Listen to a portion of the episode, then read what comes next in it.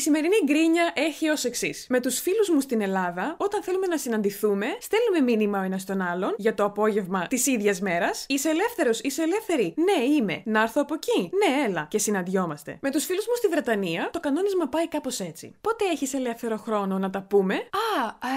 Λοιπόν, το επόμενό μου κενό είναι σε 6,5 εβδομάδες από τώρα, μία Τετάρτη απόγευμα από τις 5.30 μέχρι τις 7.26. Και κοιτάξτε να δείτε, δεν προσπαθώ να μειώσω κανενός το πρόγραμμα, την διαθεσιμότητα, την προθυμία, τη φιλία και όλα αυτά. Απλώς μου φαίνεται λίγο παράξενο. Μου φαίνεται παράξενο γιατί εγώ έχω συνηθίσει διαφορετικά. Έχω συνηθίσει με τους φίλους μου να μην προγραμματίζω 18 εβδομάδες μπροστά, αλλά έχω συνηθίσει αν θέλω να δω έναν φίλο, τον βλέπω σήμερα, το πολύ αύριο, το πάρα πολύ μεθαύριο. Να επαναλάβω εδώ ότι αυτό που κάνω τώρα είναι γκρίνια. Δεν είπα ότι είναι λογικό, δεν είπα ότι είναι σωστό. I'm whinging. Απλά μάλλον επειδή τώρα είμαι σε μια φάση της ζωής μου στην οποία θέλω να αφιερώσω ακόμα πιο πολύ χρόνο στις φιλίες μου και είμαι τόσο πιο πολύ πρόθυμη να συμπεριλάβω τους φίλους μου στην καθημερινότητά μου, που μου φαίνεται περίεργο ότι δεν θέλουν όλοι οι υπόλοιποι να κάνουν το ίδιο. Ούτως ή άλλως είμαι στην πόλη πάρα πολύ λίγο καιρό και ο κύκλος μου είναι σχετικά μικρός. Οπότε η λύση είναι απλά να κάνω και άλλους φίλους.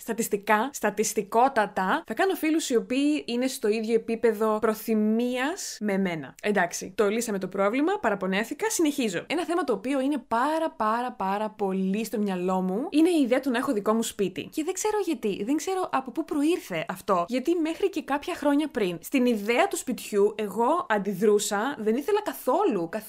Γιατί σκεφτόμουν ότι εγώ θα μένω σε ένα μέρος, θα περιοριστώ, θα φυλακιστώ, να μένω σε ένα μόνο σημείο στον πλανήτη, όταν θα μπορούσα να ταξιδεύω με ένα backpack στην πλάτη. Αποκλείεται. Το θέμα είναι ποιο? Ότι από κάθε μέρος στο οποίο εγώ έμενα, είχα τάσεις φυγής. Μην τα επαναλαμβάνω, τα έχω πει 150 εκατομμύρια φορές. Τώρα όμως, που είμαι σε ένα μέρος από το οποίο δεν θέλω να φύγω, ξαφνικά η ιδέα του σπιτιού δεν φαντάζει σαν φυλακή, αλλά φαντάζει σαν μία όαση. Ένα όνειρο.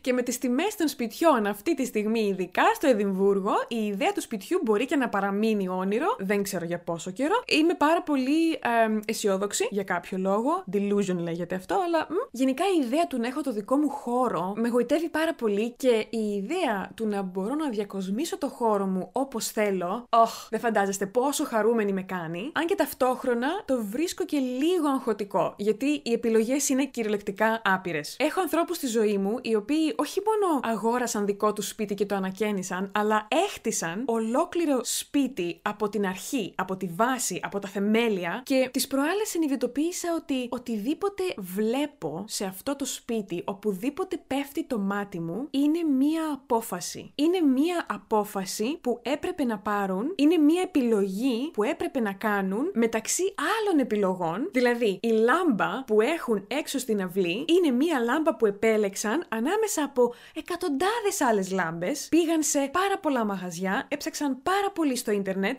σύγκριναν τιμές, σύγκριναν υλικά για να καταλήξουν σε αυτή τη λάμπα. Και μιλάμε μόνο για τη λάμπα. Δεν μιλάμε για τους διακόπτες, δεν μιλάμε για το είδος και το χρώμα του ξύλου στην κουζίνα, δεν μιλάμε για τα πατώματα, δεν μιλάμε για τα μάρμαρα, δεν μιλάμε για τα μπαλκόνια, δεν μιλάμε για τα παράθυρα. Και εκείνη τη στιγμή το μυαλό μου δεν μπορούσε να το συνειδητοποιήσει όλο αυτό. Είναι σαν κάποιος να σου ζητάει να συνειδητοποιήσεις το μέγεθος του σύμπαντος. Το μυαλό σου απλά δεν μπορεί να το κάνει. Έτσι κι εγώ εκείνη τη στιγμή δεν μπορούσα απλά να συνειδητοποιήσω το μέγεθος και τη σημασία και τον αριθμό των αποφάσεων που έπρεπε να πάρουν για το σπίτι. Γιατί τουλάχιστον όταν αγοράσεις διαμέρισμα, εντάξει, κάποιος άλλος έχει αποφασίσει πώς θα μοιάζει το κτίριο απ' έξω, τι χρώμα θα έχουν οι τοίχοι στο κλιμακοστάσιο, ποια θα είναι η διαρρύθμιση του διαμερίσματος. Οκ, μπορείς να την αλλάξεις, αλλά μέχρι τότε οι αποφάσεις έχουν ληφθεί για σένα. Το βρίσκω συγκλονιστικό, το βρίσκω τόσο ενδιαφέρον. Πόσα πράγματα μπορεί να κάνει κάποιος. Δηλαδή, φαντάζομαι, αν έχω για παράδειγμα ένα διαμέρισμα με 2 υπνοδωμάτια, μπορώ το σαλόνι μου να είναι studio yoga. Το ένα δωμάτιο είναι το γραφείο μου, το άλλο δωμάτιο είναι υπνοδωμάτιο. Μπορεί μετά να πάρω γάτες. Μπορεί μετά να αγοράσω ένα τηλεσκόπιο και να το βάλω στο παράθυρο του σαλονιού και να βλέπω τα αστέρια.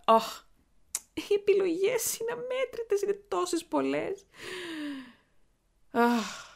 Καλά, νομίζω ότι σίγουρα θα χρειαστώ τη βοήθεια κάποιου ειδικού ως προς αυτό, γιατί νομίζω ότι από τις πάρα πολλές επιλογές θα αγχωθώ και θα καταλήξω να μην κάνω τίποτα, όπως έκανα στο διαμέρισμά μου στη Γλασκόβη, στο οποίο εγώ έμενα για 3 χρόνια, αλλά το οποίο διαμέρισμα ήταν άδειο. Πέρα από 3-4 βασικά έπιπλα, έναν καναπέ, ένα τραπέζι, μια καρέκλα και ένα γραφείο, δεν είχε τίποτα. Ήταν σαν μοναστήρι. Πολύ απλά γιατί δεν μπορούσα να αποφασίσω τι στυλ διακόσμησης θέλω και αρνούμουν να πάω απλά στο IKEA και να αγοράσω ό,τι βρω μπροστά μου μόνο και μόνο για να φαίνεται πιο γεμάτο το σπίτι. Η μετακόμιση βέβαια ήταν πάρα πολύ εύκολη μετά, γιατί δεν είχα τίποτα να κουβαλήσω και τίποτα να πακετάρω, οπότε silver linings. Τέλος πάντων, αυτό που θέλω να πω είναι ότι η ιδέα του σπιτιού με ενθουσιάζει πάρα πολύ. Είναι ένας νέος στόχος στη ζωή μου και είμαι γι' αυτόν πάρα πολύ αισιόδοξη. Μιλώντας για στόχους στη ζωή μας, ξεκίνησα ξανά να τρέχω. Επιτέλους, δέχομαι συγχαρητήρια και χειροκροτήματα. Η τελευταία φορά που είχα τρέξει, πραγματικά δεν θυμάμαι πότε ήταν. Ήταν σίγουρα πάνω από 1 χρόνο πριν. Ένας τεράστιος λόγος που δεν πήγαινα να τρέξω είναι γιατί τα ρούχα μου του τρεξίματος, τα αθλητικά μου ρούχα, δεν μου άρεσαν. Δεν αισθανόμουν καλά μέσα σε αυτά. Δεν αισθανόμουν άνετα, δεν αισθανόμουν athletic, δεν αισθανόμουν ωραία. Και κάποια στιγμή τον τελευταίο καιρό αποφάσισα ότι είχε φτάσει ο κόμπος στο χτένι. Ότι εγώ ήθελα να τρέξω, το σώμα μου έλεγε πάμε να τρέξουμε και εγώ δεν μπορούσα να πάω να τρέξω. Μπορούσα να πάω να τρέξω φορώντας τα παλιά μου ρούχα που τα είχα αγοράσει όταν πρώτο μετακόμισα στη Σκωτία το 2015, οπότε καταλαβαίνετε ότι ήταν πολύ φορεμένα, λίγο σκισμένα, λίγο καημένα. Δεν ήταν το ιδανικό. Και μια μέρα απλά μπήκα σε ένα αθλητικό site, αγόρασα 3 κολάν, 3 μπλούζες και επιτέλους πηγαίνω για τρέξιμο και δείχνω τέλεια, νιώθω τέλεια, γιατί το μότο μας σε κάθε δραστηριότητα που κάνουμε είναι Who wants to look, you know, simple when you can look stunning?